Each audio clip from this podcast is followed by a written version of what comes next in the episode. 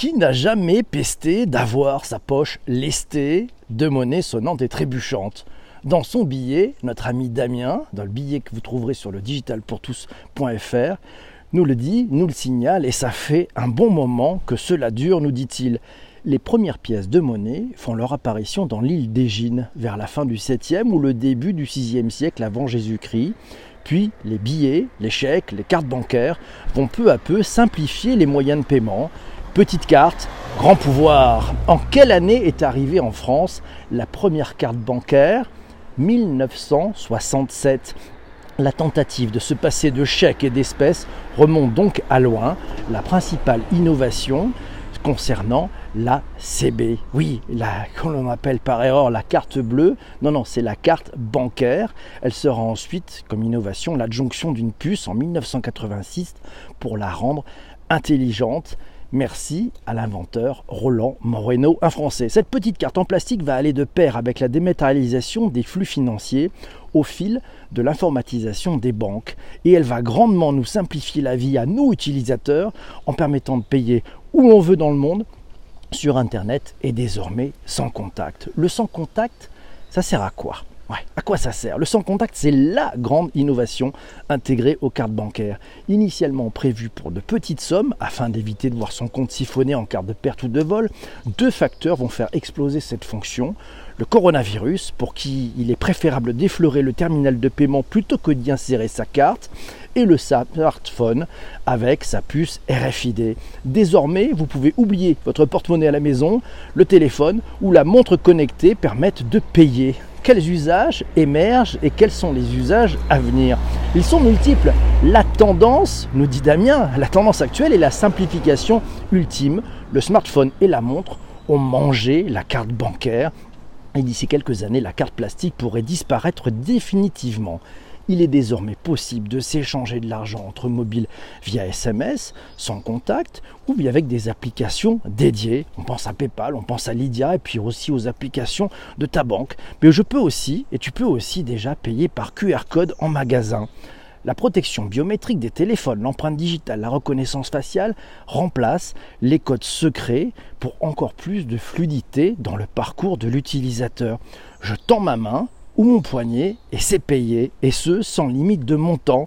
Demain, ça sera la reconnaissance rétinienne, vocale, de la paume de la main qui nous transformeront en carte bancaire ambulante. On paiera d'un clin d'œil, du bout des lèvres ou d'un caressé de la main. Pour aller plus loin, nombreux sont ceux qui n'ont pas encore activé le mode sans contact de leur mobile ou de leur montre connectée Essayez, nous dit Damien, c'est assez bluffant, c'est vrai que c'est assez bluffant, et si vous désirez suivre les tendances de paiement en France, nous vous conseillons la mine d'or que représente l'Observatoire CB du groupement des cartes bancaires. Et toi, Twitter, tu as déjà activé le paiement via mobile ou par montre connectée? Est-ce que tu aimes ça?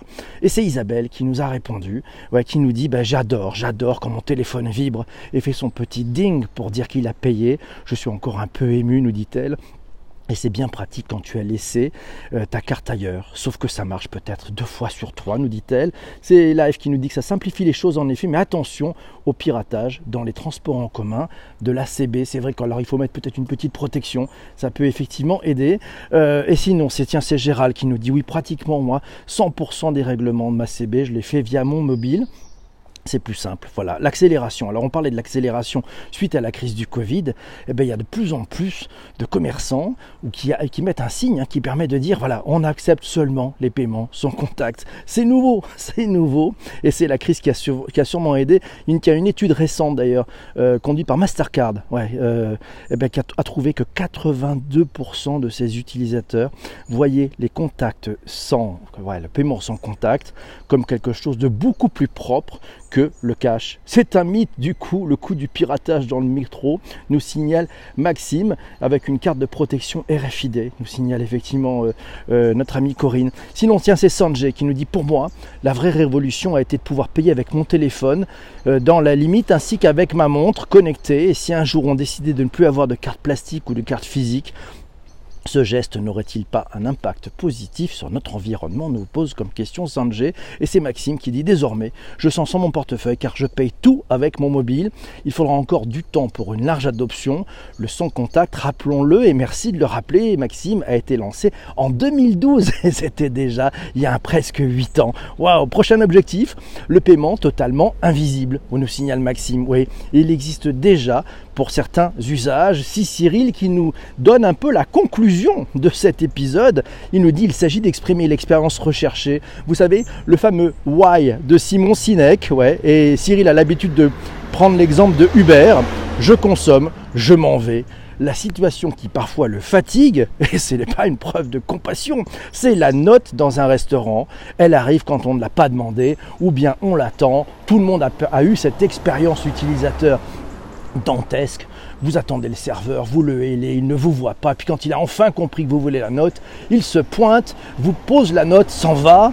Et puis bien entendu, eh ben, il a le ballot, il a oublié le fait que vous alliez payer par carte. Et donc euh, il vous dit je reviens avec la Game Boy quelques minutes encore plus tard. Et il a pu se passer une grosse demi-heure en fin de dîner. Euh, et ça vous a juste gâché toute votre expérience utilisateur. À quand? Un paiement juste, très simple on est là, on a commandé, on a réservé et on s'en va. Ça sera peut-être le futur, le paiement invisible. Merci. Je vous laisse, vous qui êtes dans, sur les plateformes de balado-diffusion. Je vais rester avec ceux qui sont présents durant le live sur Twitter. On a plein de choses à se dire, plein d'expériences à partager.